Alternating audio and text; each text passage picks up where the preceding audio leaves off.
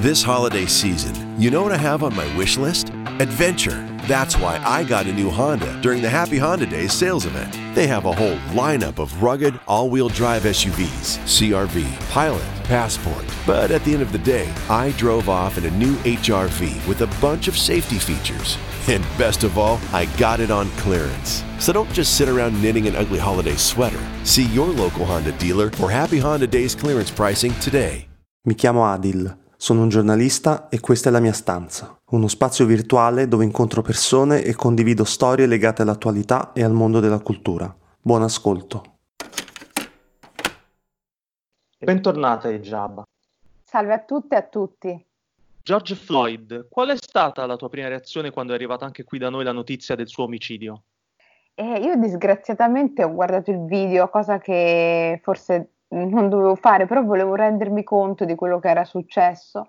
È stato terribile, perché veder morire un uomo soffocato è terribile. È terribile vedere nel 2020 che un uomo ancora deve pagare per il suo colore della pelle qualcosa di, di terribile, ecco, non ho altra parola anche perché poi quel corpo nero non è un corpo nero qualsiasi, lo spazio non è uno spazio qualsiasi, parliamo degli Stati Uniti e gli Stati Uniti hanno una lunga storia eh, di schiavitù, di segregazioni, di linciaggi, di leggi Jim Crow e oggi sappiamo che sono stati tanti i ragazzi, uomini adulti, donne, ragazze che sono uccisi per motivi futili e banali, no? Come se questa distruzione del corpo che è iniziata con la schiavitù non sia effettivamente mai finita, no? E ehm, io poi da nera europea, da nera a, di origine somala, chiaro, oh, vedo quella storia con grande partecipazione perché non è la mia storia,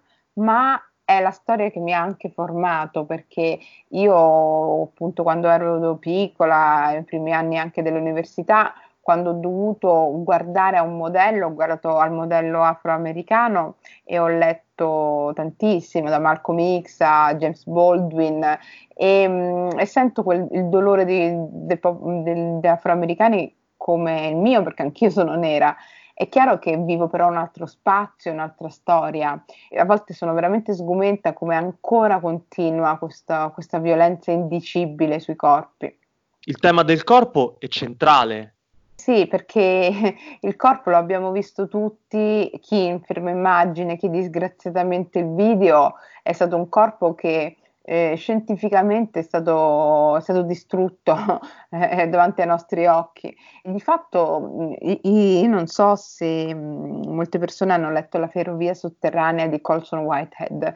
Colson Whitehead, che ha vinto il Pulitzer per quel libro, descrive bene cosa succedeva nelle piantagioni, quanto quei corpi venivano letteralmente fatti a pezzi e quando tu facevi un torto non era la frustata solamente, era l'evirazione, quanto ti taglio la lingua, quanto, come ti permetti di... anche la pelle veniva scorticata dalle frustate, no? Ed è mh, mm, qualcosa che, che comunque non è stato veramente poi effettivamente discusso totalmente negli Stati Uniti, perché i fantasmi e gli spettri della violenza si aggirano intorno ai corpi, a tutti i corpi, di qualsiasi tipo di colore. È una storia che è stata costitutiva ai noi de, della, dell'America e l'America non ha, mm, secondo me, gli manca quello che è stato fatto un po' in Sudafrica di un tribunale, non dico della riconciliazione solamente, ma anche di mettere uno dietro l'altro i crimini commessi e soprattutto quel discorso che fa spesso Tanesi Coates, che io penso che sia un discorso importantissimo, quello delle riparazioni, coi corpi chiaro che non ritornano più, chiaro che chi è morto è morto, chi è stato distrutto è stato distrutto, però serve ricominciare da un punto. Quindi sì, le riparazioni per quello che è avvenuto durante la schiavitù, secondo me, per gli afroamericani sarebbe molto importante. È un discorso complesso, no? Però appunto che molti intellettuali lì hanno cominciato a fare. Nello stato del Minnesota si trova la comunità somala più numerosa della diaspora. Non era scontata la loro partecipazione alle manifestazioni. Sì, io penso che sia un grande passo per la comunità somala perché mh, in Somalia, io sono di origine somala, e il colore è un fattore molto complesso. E I somali per tantissimo tempo non hanno guardato dentro l'Africa o, o non hanno sentito, diciamo, una, una, vera appartenenza al continente, ma più che altro un'appartenenza a un ideale mondo arabo. Non è un caso che oggi, per esempio, le, le giovani donne usano delle creme sbiancanti per uh, sbiancare la pelle, proprio perché si vuole assomigliare a quel modello dominante che nella testa dei somali non è mai stato bianco, non è stato mai l'occidentale, l'europeo, ma è stato sempre la persona che viene dal Golfo, per esempio. No? Quindi c'era questa resistenza. Dentro la Somalia spesso si dice quello è un gerer, quello appunto è un somalo banto diverso, non è veramente somalo, quindi ci sono dei problemi da questo punto di vista, no? Questi problemi effettivamente sul colore, sull'appartenenza, l'etnicità sono stati effettivamente trasportati dove i somali sono andati a vivere dopo la, la guerra civile, molti sono, vivono in Gran Bretagna e moltissimi vivono nel Minnesota e a Minneapolis. La, la città de, di Minneapolis ha visto anche un protagonismo somalo molto interessante.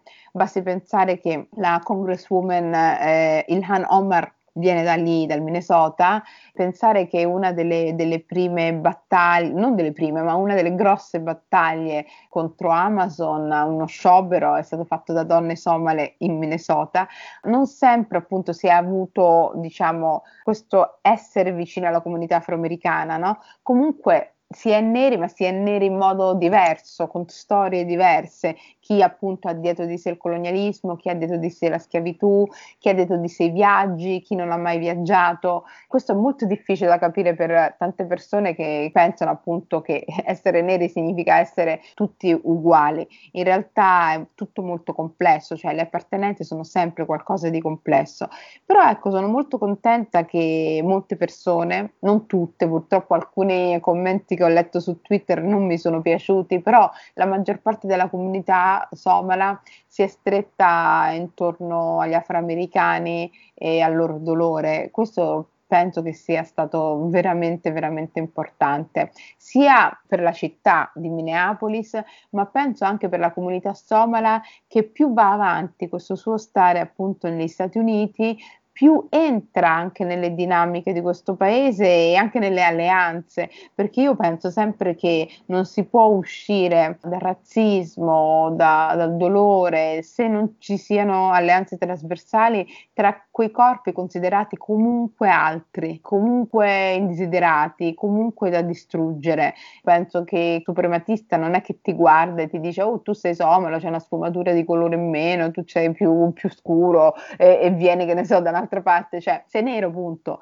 Io questa cosa l'ho capita benissimo, ma io sono afroeuropea, no? afroitaliana di origine somala e chiaramente avendo vissuto sempre fuori, io in Somalia ho vissuto molto poco e non ho vissuto in un paese dove tutti erano neri ho vissuto un paese misto a maggioranza bianca, quindi è chiaro che questa cosa ti cambia la visione, ti cambia la visione e capisci che hai bisogno di alleanze, che hai bisogno di, di creare ponti, di sconfiggere il razzismo anche con chi, per esempio, le persone, quelle che Tanesi Coz definisce cosiddetti bianchi, perché in realtà bianchi e neri poi sono costruzioni sociali, eh, in realtà è melanina, più o meno. Le persone tutte di qualsiasi colore, qualsiasi religione hanno bisogno di creare alleanze e una lotta comune per costruire un mondo dove veramente basta guardare queste sfumature di colore. Ancora queste sfumature, questi colori hanno troppa presa nella nostra vita, ahimè. C'è ancora, purtroppo, come è successo a George Floyd, c'è qualcuno che ancora perde la vita in modo terribile e tremendo, ecco. In Italia, per quanto riguarda il brutale omicidio di George Floyd, c'è un tipo di commenti che ha colpito la mia attenzione. Noi non siamo come loro, queste cose accadono solo negli Stati Uniti. Qual è la tua opinione al riguardo?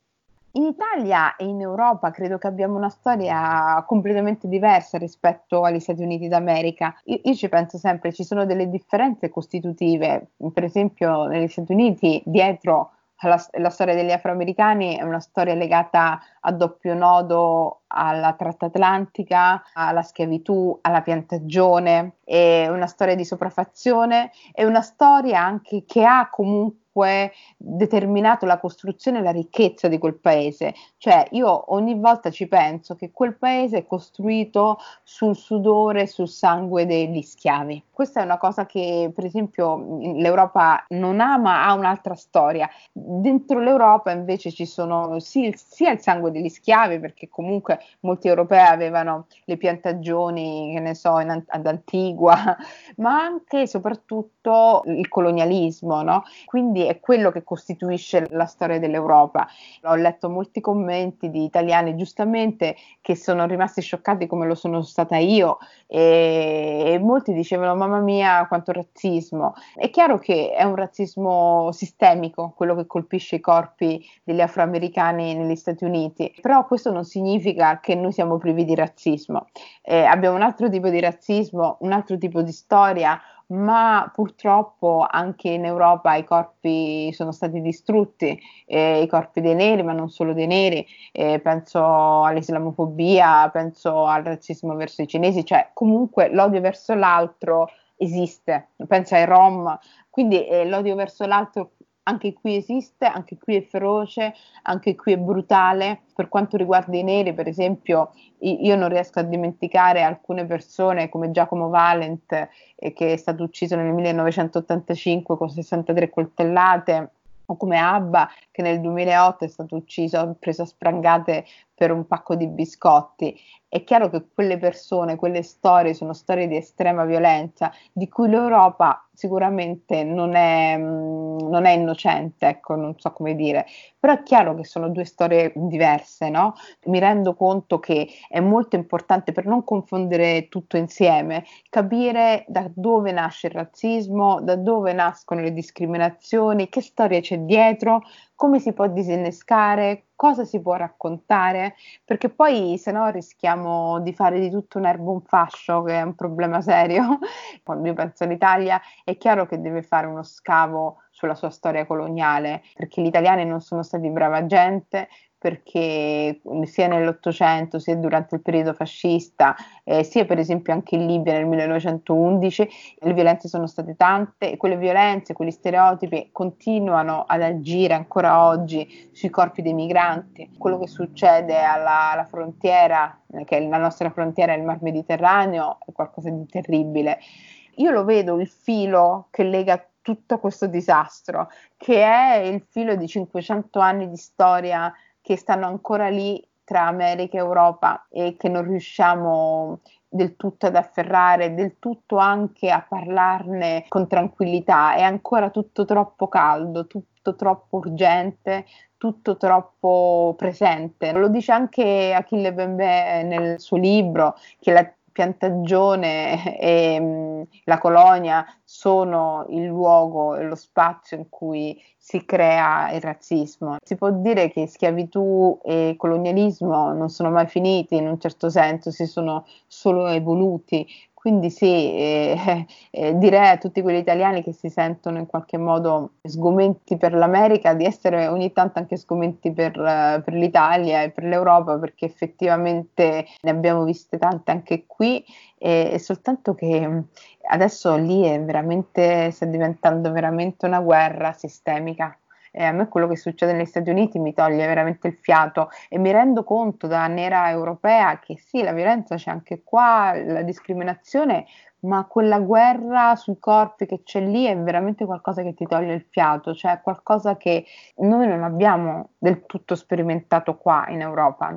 Però io penso anche che nel nostro piccolo italiano ci sono anche delle storture che rischiano appunto di fagocitare i corpi, di umiliarli, di distruggerli poi alla fine, no?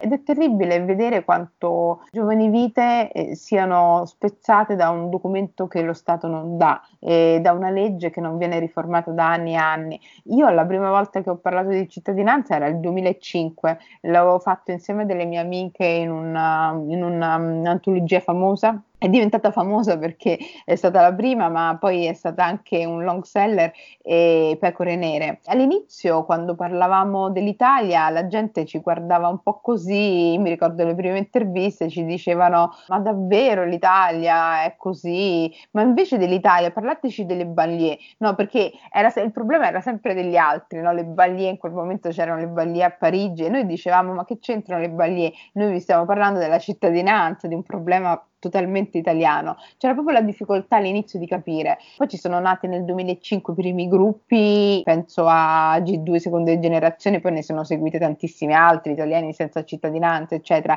E ogni anno c'erano manifestazioni ogni anno, ogni anno, ogni anno, sono passati troppi anni, dal 2005 al 2020 sono passati troppi anni, non è stato fatto nulla e anzi secondo me si è consumato un tradimento, io lo chiamo proprio così perché tutto l'arco parlamentare non ha pensato che questi ragazzi cresciuti qua, nati qua, erano figli dell'Italia e, e non solo figli, sono ponti, sono anche ricchezza per l'Italia, ma l'Italia non, non, li vede. Questo è triste, questo penso che sia triste sia per chi subisce un, il torto di non avere la cittadinanza, ma è triste anche per il paese perché eh, rifiuta una parte di se stessa.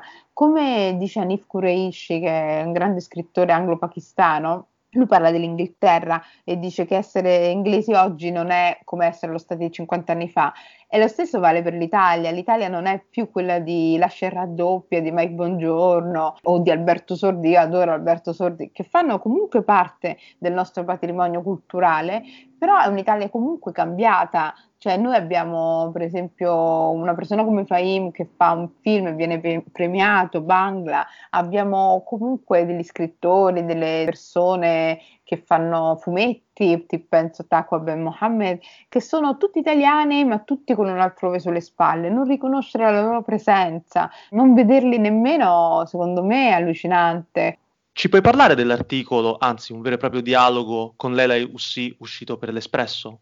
Io e Leila siamo grandi amiche, siamo sorelle proprio, tanto che uno dei miei personaggi della linea del colore del romanzo che ho scritto si chiama Leila apposta, no? e quindi ci facciamo sempre tante chiacchierate su qualsiasi cosa da, dall'università, dai libri. E l'altro giorno abbiamo pensato, ma dobbiamo riparlare di cittadinanza, soprattutto adesso che siamo tutti sotto scacco di un virus e stiamo tutti in qualche modo pensando a un'Italia nuova, no? E si parla di ripartenza, di ripartire tutti insieme insieme e di fare dell'Italia qualcosa di bello, importante per il futuro. Allora io mi sono chiesta insieme a Leila come possiamo ripartire se non ripartiamo dalla cittadinanza, cioè dare diritti diritti a chi sta qui, è nato qua, è cresciuto qua. Quindi è nato questo dialogo che è diventato poi un dialogo molto intimo tra di noi perché in senso non abbiamo parlato solo della legge sulla cittadinanza, ma abbiamo parlato degli anni 70, 80 più che altro, io non me li ricordo, del 70 ero veramente piccolissima, però abbiamo parlato della brutalità di quegli anni, di quello che comunque abbiamo sofferto anche noi e come questo comunque ci ha fatto maturare una sorta di sinergia con, con il mondo, no? E quello che per esempio a me personalmente ha portato a leggere alcuni testi. Io mi leggo testi di qualsiasi tipo, amo l'Ottocento, amo Jane Austen, per dire, però è chiaro che personaggi come Malcolm X, come Baldwin mi hanno aperto la testa su quello che subiva il mio corpo qui in Italia, in Europa. Chiaro che io non condividevo quell'esperienza là, ma da quell'esperienza là ho imparato molto e l'ho in qualche modo ritradotta. Io penso sempre che noi neri europei, noi neri italiani abbiamo fatto così, abbiamo ritradotto ritradotto quello che i neri americani hanno, hanno scritto, hanno fatto, ritradotto per noi e, quella ritraduzione ci ha aiutato a capire quello che avevamo intorno. Inoltre io e Leila siamo due afrodiscendenti ma di due mondi diversi lei è appunto di origine tunisina e io di origine somala. E la cosa molto interessante è che i nostri padri hanno fatto cose diverse, suo padre era professore universitario, mio padre era un uomo politico, erano comunque di una generazione molto simile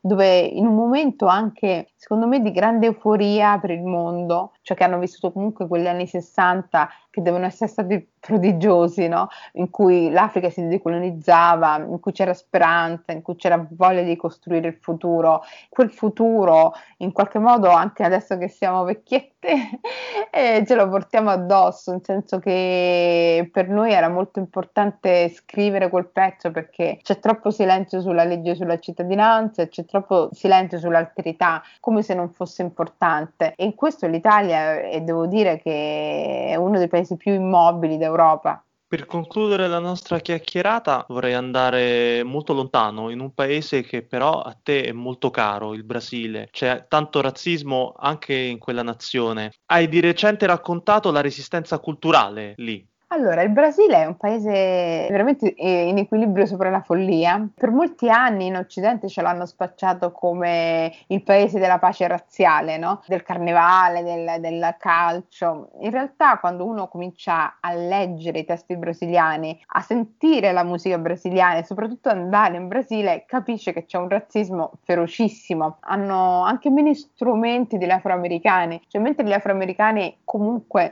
sono stati sempre dentro la lotta lotta e hanno prodotto testi, hanno prodotto canzoni, hanno prodotto un immaginario. Gli afro-brasiliani, gli afrodiscendenti in Brasile sono stati veramente messi in un angolo. Soltanto di recente devo dire che hanno trovato la forza eh, di, di, reagire. Penso ai testi di Gemila Rivero, penso al grande esempio di Marielle Franco, penso a Conceição Evaristo, grande scrittrice afro-brasiliana. Quindi adesso si è formata una coscienza nera che non è che non c'era, una, non c'era, era differente, però adesso c'è proprio questa voglia di dire che eh, o meu paese è un mio lugar di fala, cioè che il mio paese è il luogo in cui io mi esprimo, io dico, io esisto. Questo è veramente importante. È, questo è un verso di una canzone di Elsa Soares, però ecco, il lugar di fala, il luogo dove esistere, insomma, in cui appunto esprimersi è fondamentale e i brasiliani lo stanno agguantando veramente, i brasiliani neri, dico, da poco. Poi sì, c'è una resistenza al governo Bolsonaro, perché quello che è successo in Brasile è veramente inaudito e non ci siamo stati molto attenti. Io, io sì, perché vabbè, io studio portoghese e frequento il Brasile, sono usciti i miei libri là, però ecco, praticamente è stata smantellata la democrazia e l'impeachment a Dilma era una vergogna assoluta, come anche eh, l'arresto di Lula, che adesso grazie a Dio è fuori dalla, dalla prigione. Però ecco, soprattutto a livello letterario, proprio questo clima terrificante ha portato la gente a resistere di più, a fare più cose, per esempio non solo gli afrodiscendenti, ma penso i nativi, le popolazioni cosiddette indigene hanno scritto, penso una scrittrice come Eliane Potiguara, che io poi a Sao Paolo, al FESC di Sao Paolo ho incontrato ed era veramente forte, come spiega che il tema ambientale, il tema dei corpi, siano legati. Noi pensiamo sempre al clima come qualcosa di eh, astratto, invece in Amazzonia il clima significa genocidio, significa che stanno uccidendo le persone, che le stanno violentando. Quella presentazione me la ricorderò a vita perché lei spiegava le violenze ed era veramente una roba terrificante da sentire. Questa gente sta morendo per noi effettivamente perché l'Amazzonia è il nostro polmone verde. Quindi sì, io ho visto tanta resistenza, ho voluto parlare con alcune persone dell'editoria, chi fa appunto promozione della letteratura brasiliana all'estero e devo dire che nonostante tutto, nonostante il grosso affanno che vive questo paese, ha una cultura che non si arrende. This holiday season, you know what I have on my wish list? Adventure. That's why I got a new Honda during the Happy Honda Days sales event. They have a whole lineup of rugged, all wheel drive SUVs CRV, Pilot, Passport. But at the end of the day, I drove off in a new HRV with a bunch of safety features. And best of all, I got it on clearance. So don't just sit around knitting an ugly holiday sweater. See your local Honda dealer for Happy Honda Days clearance pricing today. This holiday season, you know what I have on my wish list?